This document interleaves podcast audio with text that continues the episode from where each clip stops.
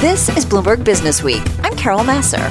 And I'm Jason Kelly. We're right here every day bringing you the latest news from the worlds of business and finance. Plus technology, politics, economics, all harnessing the power of Business Week reporters and editors. And of course, Carol, that's part of a team of 2,700 journalists and analysts in more than 120 countries. And Jason, you can download Bloomberg Business Week on iTunes, SoundCloud, or Bloomberg.com.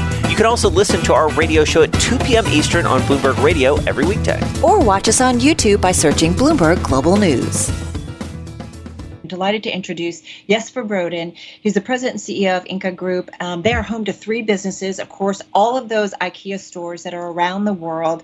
We're also talking about their shopping centers and then their investments arm. So, a lot to talk about. And as I said, they are operating globally. Um, Jesper, so nice to have you here with us. Um, I got to ask you. you. first of all, sure. you said as we were getting ready to set up that before we get into what you guys have done in terms of sustainability at the store and the DNA that is um, sustainability really within your company culture, you said to us this is the first time you've traveled in six months that you've left Sweden and you're in the mm-hmm. Netherlands. Mm-hmm just talk to us about how that feels. Talk to us about the last six months. You guys operate globally. Um, the virus has just impacted us um, also. So just just tell us kind of how things are going. Well, you know, this year for us, like for everybody uh, on this planet, we have been through um, a very special journey this year. And I must admit, as I shared with you, to to be traveling again. I felt a bit like the old movie Castaway when uh, coming back to to the office, seeing people, uh, um, and enjoying that also. I must say. At the same time, obviously, um, we just like everybody else have figured out new ways of leading. Uh, we have figured out that we we um, uh, didn't have a map for this situation, but we had a very strong compass, I think, with the, the way we like to lead and our values that helped us actually I think, take many uh, good decisions. But it's been a ride. It's been a ride, no doubt about it. It's interesting that you say that, and we're going to get into kind of your sustainability strategy. That is so much the IKEA and corporate culture here. But I do wonder, having so many of those measures in place, are there any specific anecdotes that you can tell us that helped you guys get through this crisis because of those green initiatives, those sustainable initiatives? Well, you, you can say I think the it's all intertangled, right? People, planet, uh, and business, and you can't take out any of these uh, from the equation. Uh, so what happened, obviously, to us um, uh, was that we had uh, periods of dramatic closures uh, in our stores, and we had to find ways to um, to both protect ourselves, our people, our customers, and then on the other hand, we had to make sure that we could save the jobs for the future. And the way what actually happened in the end of the day was that we were speeding up everything around uh, multi-channel and online. And uh, we went from uh, a good year to a record loss forecast to actually coming back on half of our uh, uh, estimated profit in the end of the day. And that was thanks to, I think, the entrepreneurship of getting things right uh, quickly. Do you think we're through it? Do you, are you guys getting ready for another wave? Well, you know, I, think uh, at a certain moment we were we were quite early on uh, forecasting different scenarios, um, and the period that we have just entered we called the new normal, and I think it's a bit of a deceptive term in a way because uh, the way we see it is that for at least a year to come we need to be very agile, very prepared for outbreaks. I think the term second wave could be misunderstood, so we like to uh, plan more for outbreaks and how to deal with that in, in the best possible way, uh, both for jobs, for business, uh, um, and for everything we do in society and contribute to. And obviously, it's clear for all of us that, you know, one year later again, it's still going to be learnings. Uh, there will be things that we will be, um, you know, doing differently, and there will be a lot of I think amazing things that we carry with us from this period as well. Hopefully, including the way we realize the importance of investment in sustainability and the opportunity of doing that right. Well, let's get to that because despite this being a crazy year, a tumultuous year, you guys are on track. And forgive me, I'm going to read from my notes because I want to get it right. You're on track to achieve and exceed a goal to produce as much energy from renewable sources as you consume by 2020. You have made massive investments, about two and a half billion euro in wind and solar power. You've set a 2030 goal to be climate positive, meaning you're going to reduce more gas emissions than you emit. You are in you know, when it comes to electric, 100% electric, 100% of the time, ahead of targets when it comes to deliveries in Shanghai by EVs. Um, you're doing that in Amsterdam, LA, New York, Paris. And here's something a goal for everyone who's listening. By 2030, mm-hmm. you guys have set your ambition is to inspire and enable 1 billion people to live a better everyday life within the limits of the planet. It's really heady stuff and it's impactful stuff. Mm-hmm. How tough has this been to do? And what has been the business case for climate change for mm. you all? Well, you know, I, th- I think uh, if you look at uh, IKEA's history, you can say we started out with a founder that was a very thrifty uh, person, very smart right. around resources, and I think that's part of our story. So, part of this, you know, that sustainability and being being smart about people and planet uh, is part of our legacy. Uh, my own story uh, started back in '95 with the company when I joined in Asia Pacific at a time when we invested in. Um, I think what is still today an amazing code of conduct when it comes to production. Those days we had uh, some discussions about can we afford it? Will it drive costs to do the right thing with working hours, salaries, etc. And in the end of the day, it turned out to be brilliant for business. We have the most efficient partners, happy uh, co-workers along, etc. So I think we uh, already then we, saw some uh, myths that were we needed to bust. And the same goes for, the climate um, goals that we have committed to, where we, we do not have all the answers yet. So we still have some gaps to be filled the coming years. But we are convinced that this is um, good business for three reasons, or you can say for two reasons. One is that our co- workers and our customers expect us to take the lead. So it would be, I would say, dangerous to not take that lead uh, from um, mm-hmm. um, from your revenue side. But secondly, uh, the business model we are building is the new low cost. Uh, so sustainability shows in case by case to be the the way we will provide low price furniture in the future. You say, you know what, a couple things. You said it was brilliant for the company. So I'm, I'm wondering if you can put some numbers on that in terms of the business case for doing all of this. But I also wonder, you said myths to bust, because I can only imagine some of the mm. internal, you know, discussions, Jesper, that you folks had that said, no, we can't do that. I know it's good for the environment, but, you know, it's going to cost too much, or we can't recreate our supply mm. chain. So give me a little bit of that, that feel. No, but absolutely. I, I, think the best number I can give you is that last year we're very happy and proud uh, that we were able to grow with some 6% plus, uh, which is mm-hmm. a good, uh, a decent IKEA year. And at the same time, we reduced our absolute uh, carbon footprint across the whole uh, scope one, two, and three uh, with more than 4%. So it was possible to show healthy growth and at the same time decarbonize, if you like. Uh, obviously, we are very humble and respectful to the future to continue that journey, which is the plan. Uh, but that was the, I think, the first year of proof uh, for us. But then you can say to the myths, I, think there are three myths that I see over and over again. One is that purpose and profit don't go hand in hand, which I think and we think is the opposite.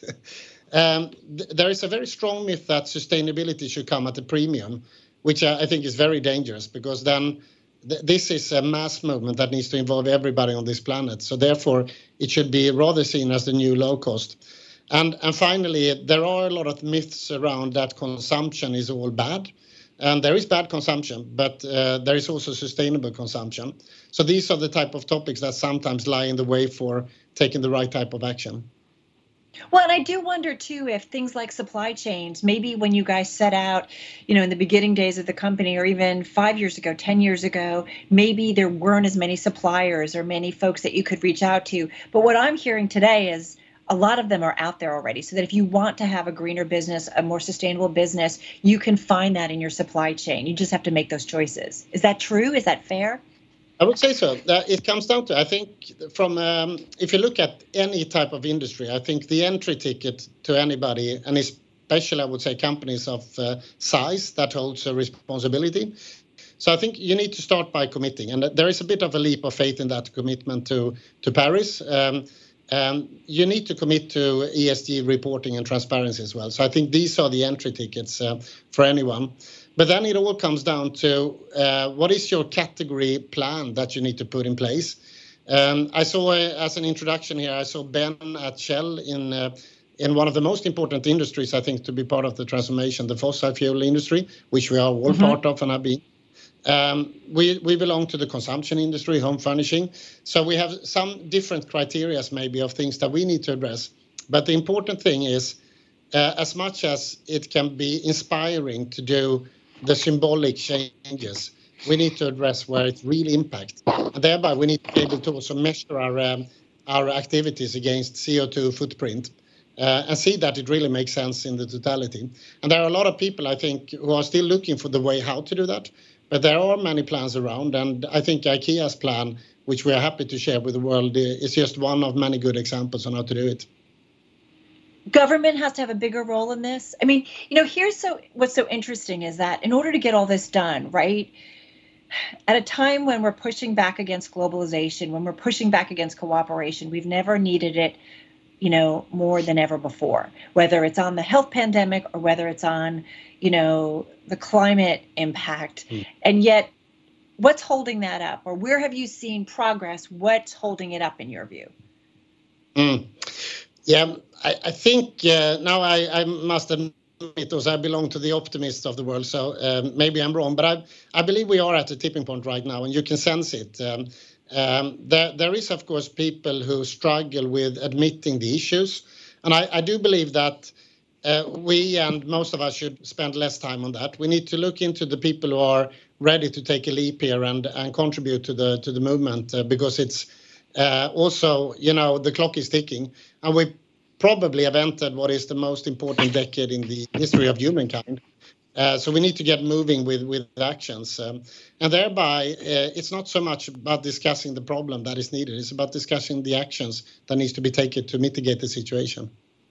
You know what's interesting, and if people are, I feel like if you're not necessarily someone who, you know, buys into or believes that we're having climate change, you know, you guys get into the science and what the impact will be in your sustainability report. You talk about, you know, if we see, um, you know, 4-degree Celsius increase in terms of the heating of Earth, you write in this report, "Our ability to mitigate the risk is very limited, and the costs for the business are far higher and more damaging." I mean, we're talking about the bigger impact we have on our hmm. environment, you know, your access to resources, the cost of resources, um, the impact of flooding or fires. Like, all of this starts to add up, right, on the cost of mm. doing business. Yes. Also, it's it's not as healthy an environment for people to live in, to work within. Well, you can say that. To your point, we we have we have since many years passed the the point where a climate uh, threat is um, a theory. It's in our P&Ls already, and thereby I think it gives us more motivation. You can say on the challenging side of this from a human perspective is, of course, if we do everything right from now um, on, we still will have to pay for the debt that we have the last, uh, say, 100 years or uh, so. Um so we are in a hurry to turn the trend, obviously, and we will need to brace ourselves a little bit for the issues that we have ahead of us in spite of that. But I think it's uh, a time uh, for the world to come together, and it's time for leadership. And i i actually do see that. If I compare six months, 12 months, 24 months back, uh, there is a different uh, story right now, industry after industry, and I think in particular in the corporate circles, there is industry leaders in every category stepping forward. Um, I have the pleasure to be part of the World Economic Forum's um, mm-hmm. Climate Alliance, and that's a group of uh, uh, very important companies in different uh, categories that have moved from agreeing on the issue to actually committing and taking actions. So we see this in um, area after area. And I think to your point also, of course, this is a collaboration where we need to be very close to the um, political leaders of the world because it's an important um, collaboration where I think politicians can help to incentivize and actually uh, catalyze uh, change much much faster if we work together. So it is an opportunity, in particular now after COVID, as a lot of wise people uh, have mentioned, to build back better. So that's what we need to do. Well, you know, talk to me about geography. I'm sure that there are parts of the world where it's tougher for you guys where you operate to kind of make the business case for climate action. Um, there's also parts of the world that maybe don't embrace, you know, um, some of what's in your DNA, your corporate DNA, um, whether it's China on one hand or Russia, you know. So, what do you do? What's your thoughts about operating there, even if you don't agree with all of their initiatives. Maybe they're not as sustainable as a company or a country, excuse me. Yeah. No, I, think to start with, I think we the the uh, business idea and the vision of um, IKEA is to be where the many people are, to serve people with thin wallets with uh, great home furnishing, and thereby you can say we are uh, slow and long term in a way. So we don't enter a market and step out uh, overnight, uh, but we progress uh, with investments, um, uh, with our physical investments, with our digital investments, and our, our long-term uh, goal is obviously to try to be where there are people.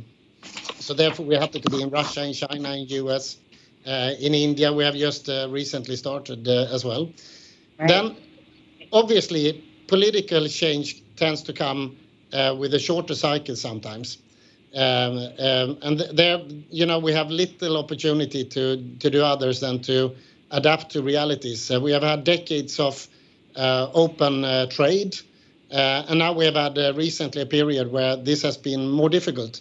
Uh, and with all the respect for the situation in the world, I think so far in our way of viewing it, um, collaboration over borders tend to both be good long term for both jobs and for, consumers. So sometimes this uh, this can be a struggle. But at the same time, I think uh, we are at a place where we try to reach out and try to see how we can influence in a positive way in the society where we where we act. I do wonder too if you think um, it's easier for you guys to be sustainable because it's a foundation that owns the company, right? And there's it's a different core. It's not a corporate structure, yep. a publicly held company where every quarterly or every half year you guys are reporting your financials. Does that give you um, a leg up in doing all of this? I think so, to be honest. I think um, so, some of uh, my uh, fellow colleague CEOs who are uh, on the stock market, for example, working with quarterly uh, uh, targets, have a different situation that maybe that we uh, um, have and I have uh, being long-term foundational based and also a foundation that works with, in the end of the day, charity for people and planet. So I, think definitely so. Uh, and at the same time, we can still serve as an example because the investments we make are not about charity. They are they are fundamental transformations into a better business. So in, in a way, I think it's okay that we can serve as, as an example for that. And then then I think uh, it takes a lot of uh, courage today to be a leader because at the end of the day, you have uh, stakeholder capitalism uh, to, to care for. But at the end of the day, I think you need to also face your own family, your your, your friends, yourself. And at the uh, at this time, th- there is an opportunity for each one of us to do what we believe is right. And in some cases, that can be uh, easier said than done. But if we are a critical mass of companies that move in this direction, we will basically reshift the competitive landscape, and that's what actually is uh, happening as we speak, including get, how consumers yeah. respond to brands. Well, that's, I think, a really significant part of it. You know, I think about my co host on our radio show, Bloomberg Business Week. We both have kids, you know, and kids who are turning around looking about, you know, what are the ingredients in something or looking at where a company mm. manufactures, what's the climate, in, you know, how much water is wasted in manufacturing. How significant is that in terms of, again, supporting the business case for being sustainable, for being green in what you do. I mean, we talk about it so much, Jesper, um, and I know it's important to me, but I do wonder is that becoming much more significant? Do you guys talk about it in like a boardroom? Do board, you know, are boards having these discussions because they understand it's important? I think so. I, I, to be honest, uh, a few years ago, I think it was uh, more difficult to bring in those uh, uh personal views, but also the the uh, many uh, parts of the equation here. Uh, so uh, again, back to the myth that uh, prof- profit and purpose were two different worlds, and and I think we belong to the lucky ones in that case. We have very good discussions, and we are challenged by our board to do a better job when it comes to sustainability, including communicating it. Um, so, um, but again, I think we are at the tipping point where this is becoming the new reality, and you know how it works when when you create the momentum, suddenly it becomes very lonely on the other side. um, and from a customer perspective, what we see is dramatic. And there is no difference in the world uh, if we go from market to market. If you go from China to US to Sweden, the, the concerns are up in the 80s, 90s of uh, all the people we interview. And we interview a lot of people on this topic. They are concerned, typically, and they also typically struggle with understanding how they can impact. And of course, consumers can impact to start with by choosing what brands uh, to buy from. Uh, and this is getting more and more clear. And in particular, I think when you go uh, down to the uh, younger generations of um, consumers, they are more picky, they are better in researching, and they are very demanding. Um, so I think, in a way, the consumer trends are helping us to, to take some decisions. Hey, one thing I want to ask you because we just got about five minutes left. Um, in addition to being climate positive by 2030, you are committed to being circular by then as well, which is fascinating to me. It's changing waste into resources across your operations, enable people at home to do so as well. This is basically how you get rid of waste. It's massive. Um, mm. How do you do that? Well, it's uh, like like uh, many things in sustainability. There is not like one silver bullet, so to say. So I think every right. company needs to look at their um, their footprint, also in materials, so to say. But then again, when you start to pick them in the right order, you you find a lot of opportunities. So in our case, uh, to recycle paper and recycle plastic, for example, is a business benefit. It's not a problem. Um, and then, then you can go all the way to some of the material equations that we have not yet found an, an, a good solution for. So it's like case by case, you, you work away. But if, if you look at it, um, latest investments we did in uh, Netherlands for a model that is being scaled out to more markets is how do you bring back uh, mattresses and how do you actually right. make new mattresses of, of, the same. It's, it's not only a good business uh, case, it's a good investment and down the line, there will be taxes and malus uh, systems put on the wrong way of, of uh, doing this. So, in a way, here I think again, uh, governments and companies are and should more go hand in hand in how to stimulate it. Circularity is not not the end goal. It's one way to achieve sustainability, and it's it's a very attractive one of, most often. You know, kind of in line with this, we have an audience member asking about product durability and life cycle, the trade off between affordability and durability. What are your thoughts on that? Yeah, it's it's a I think it's a very good question because also the I would say it's a bit in the landscape of uh, myths, but um, a few years ago we took a big um, uh, address within the company to actually review everything in quality. And everything that wasn't uh, uh, durable, we challenged and moved um, our targets on. Um, so I think it's one of the steps to achieve um, sustainability is obviously to make sure that you have longevity on, everything you do. And uh, and then you can say one of the dangerous myths there is also that you have to pay for quality or that you have to pay for sustainability. That's not the way we see it. We think by scaling things, uh, we can build in quality and sustainability into our industries. And there's a lot of an abundant of uh, amazing examples on how that works. So I think also there you can say mass production is actually a friend of sustainability because that's how you scale change. If you had one piece of advice to, I think, our audience here and for leaders that they could take that would significantly impact their company and make them more sustainable, what would it be? I think what has helped us was to fundamentally agree on what uh, the reason to why this is important. Uh, secondly, I think there, there needs to be some sort of leap of faith and uh, commitment, uh, meaning that uh, giving yourself maybe, hopefully not to 2040 and 50, but to 2030, you should also, I think, uh, have some confidence that some of the answers lie by exploring the, the journey ahead of us. And then I think the third would be to study some of the leaders, study some of the plans that exist, because I think there's a lot of things that we can replicate in different industries. Uh, and by working together, I think we can move this agenda faster. And we will. If we don't, we will make it happen. We have to make it happen, and we will. I'm sure. Well, that's what I was going to say. I mean, if we don't get this right, what's your fear? Now, if, if we don't get this right, we will get it right because the consequences will be tremendous for us. So I think um, I think we we tend to spend less time again on doubting the change and um, less uh, about the fear. We we had much more of that a few years ago. But right now we're busy in the actions. Uh, we're working in uh, scope one, two, three. We're addressing some low-hanging fruits and some very difficult challenges. So I think it's just to get busy. That is how to do it.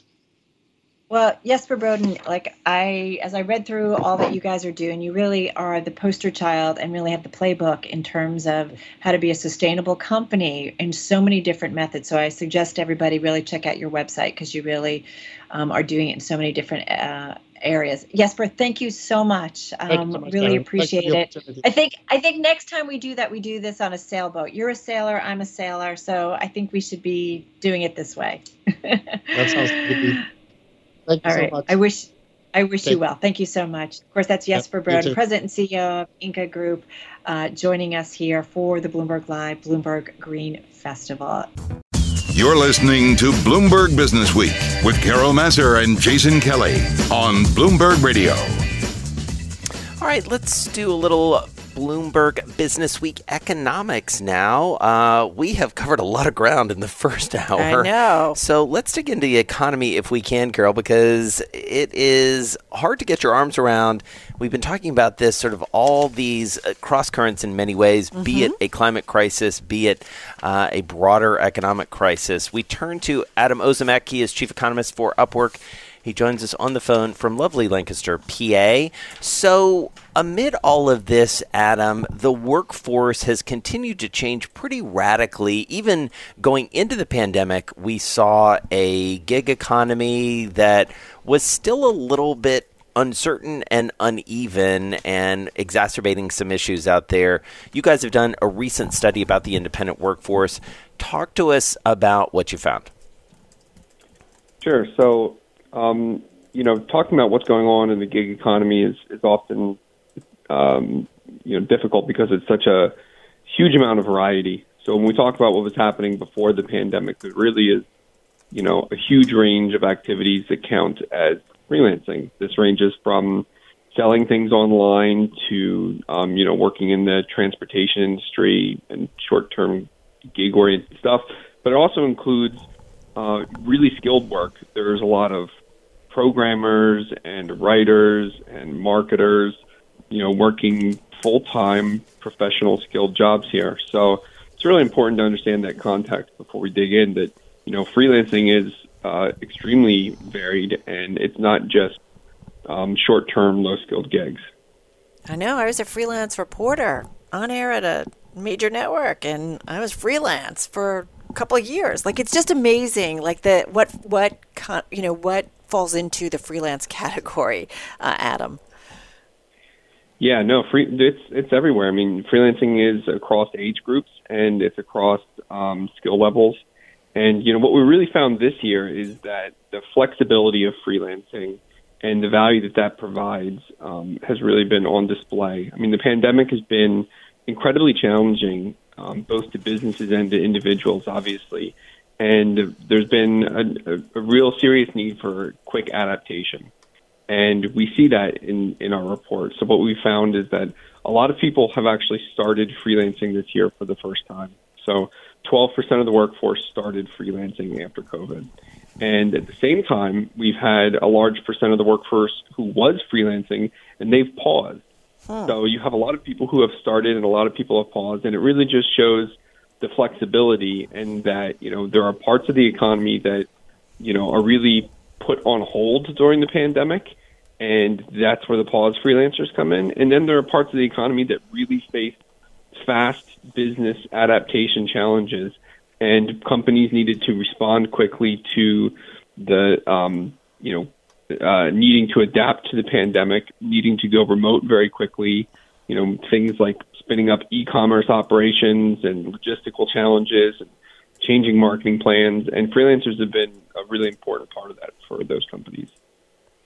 And so you know, one of the questions we ask in the midst of this pandemic, especially Adam, and I wonder if you were able to get to this in, in your work, is sort of the what sticks and what's temporary as we sort of get to whatever this next normal is going to be because a lot of the things you're describing, you know, have been underway. The pandemic has been in many cases an accelerant. So, what does this look like as people return to the office, as the economy starts to right itself? Is this something that continues? Does the move toward freelance accelerate? What what happens in your estimation?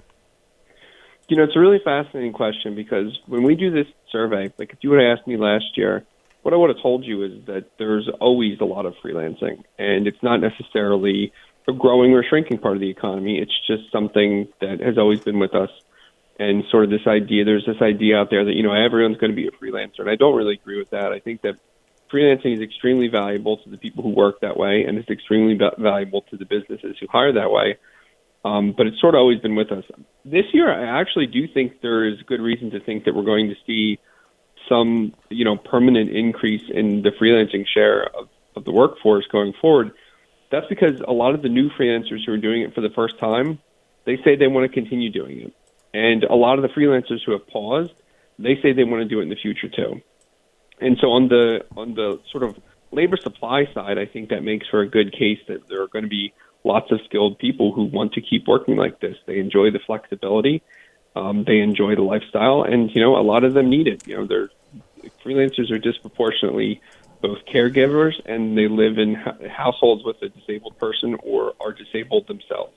Mm. So I think because they value that flexibility, that's going to make people want to freelance a little bit more than they used to in the past. But does it make it a more, you know, the vulnerable part of our population? Does that help make it um, increase? Because I sometimes think so many freelancers don't have many of the benefits that we all, you know, in full time great jobs like those of us where I work at Bloomberg, you know, you've got great health care, great programs. Does that create, you know, making um, a larger part of our population more vulnerable? Well, there's a couple ways to look at that. So one thing is that obviously uh, lack of health insurance is a problem for a significant share of this country, and that's true for a lot of workers both in and out of freelancing. So that's not necessarily a freelancing specific thing, mm. and that's a policy issue that we need to do something for for everybody is to make healthcare more affordable. The other thing is that uh, you know a lot of freelancers this is not just the way they prefer to work, but the way that they have to work. So you know, in past surveys, we've asked about um, people who are either for reasons of disability or because they're caretakers, you know, whether they could take a traditional job. And what we find is that a lot of freelancers couldn't do a traditional job. So if you, you know, went to the people who hire freelancers and said, no, you need to, you absolutely must hire only, you know, nine to five traditional employment, we think that a lot of these people, they wouldn't be able to do those jobs. They, they need the flexibility. They value the flexibility. And that's, you know, from the freelancer side. Obviously, yeah. from the employer side, there's a lot of benefits too. So I really think that it's mm-hmm. important that we don't view these jobs as just taking the place of traditional employment, but truly being additive to the economy. This is work that would right. not otherwise have been done. All right, we're going to leave it on that note. Hey, Adam, good to check in with you. Adam Ozimek, he's a chief economist at uh, the online talent recruitment website Upwork, joining us on the phone from Lancaster, Pennsylvania. I'm driving in my car. I turn on the radio. how about you let me drive? Oh, no, no, no, no. Who's gonna drive you home? Honey, please, I'll do the driving. Drive on. Excuse me, I want to drive. Just drive, baby. It's the question that drives us. This is the drive to the close. That funky music will drive us till the dawn. On Bloomberg Radio. All right, everybody, it is time for the drive to the close. Jeff Krumpelman is with us. He's Chief Investment Strategist, Head of Equities at Mariner Wealth Advisors. Jeff joining us once again on the phone from Cincinnati, which is where they are based. Hey, Jeff, it's so nice to have you here with us. How are you? Doing great, doing great. You know, so summer's coming to an end. Start going into the favorite part of the season. Maybe not for the market. Wow. but uh, you know, otherwise, so we're doing good here in Cincinnati. Well, what are you anticipating for the market when you say that? I know seasonally, um, September, October, we all get a little hinky, uh, and maybe this year is kind of even more interesting because it's coming right ahead of the elections. But how do you see it playing out? Well, I think you hit the operative word there. Um, seasonally, it does tend to be a period where things stall and then it picks back up at the end of the year or going through the you know first part of the new year. And the election certainly makes it even that much more um, wiggy, if you will. Um, and I think the wall of worry items that are out there are number one, the market has gone so hard, so fast, the fastest recovery off a 30% decline that we've seen and normal profit taking would you know not be unusual and then the angst of uh, an election where you get major change in control, perhaps a sweep. And I think that you see COVID, you know, while it is thankfully finally declining, still 35,000 or so new cases a day, well down from a couple weeks ago, but still out there, um, increasing in Europe. Um, you know, we don't have a vaccine yet. I think that there's enough in the psychological wall of worry camp to keep us cautious near term, but I've got to tell you that we remain positive on the next 12 months and do think that, you know, we're up from here and we've got a target of 3,500 that we're biased to want to increase if we can push through some of these short-term issues, uh, which I would anticipate. But we're we're still kind of hold your ground right now um, with our allocation, not not increasing exposure to equity, maintaining the healthy exposure that we have. And so, Jeff, talk to us about some of the names you like uh, in this era and in this period. You know, one that I believe we talked to you about before that we love talking about on this show is Lululemon. Um, you know, we mm-hmm. saw yeah. some results from them. And what do you make of sort of where they sit? They've made some acquisitions or a big acquisition when it comes to, to Mirror. Where do they fit into your portfolio now? Yeah, I don't think the thesis has changed there at all. And as the stock has sold off a little bit on the quarter, um, I, I thought the quarter was actually very good. You know, they beat. Um, the guidance was a little bit soft, but you've got you know main category in women's pants and continuing to you know capture the men. I think I told you that I spent something like seven hundred dollars on Lululemon at Lululemon uh, not too long ago, going into COVID, and I've loved every minute of wearing what I can wear as we work from our homes. And it's just a wonderful product. So I think that you continue to have um, square footage growth, penetration internationally, categories in athleisure that are growing very handsomely, and they are just um, a wonderful product and very close to the consumer. Uh, the mirror acquisition, I think, is interesting, and there there is some synergy with, you know, brand development um, with athleisure uh, associated with it. But you know that I didn't think that was a knock your socks off kind of uh, transaction or transformational transaction in any sense. I just think they are executing. It's an execution story, and um, I would on pullback, you know, um, be very happy at adding to positions we've had. We've owned it. We we entered into the stock originally somewhere around 190, so we've got you know very nice gains in it. Yeah, in relatively short order, and and it's those types of COVID oriented stocks. To answer your original kind of question that we've been focusing on you know, we've upgraded. It's not like we've just sat still. We've upgraded into stocks that we think are beneficiaries of or, um, you know, those that can be stable through COVID. Including like a Starbucks? Well, Starbucks would be an example. You know, we, we divided the universe kind of into those that would take advantage of it, those that could manage through it, and spit in the wind stocks.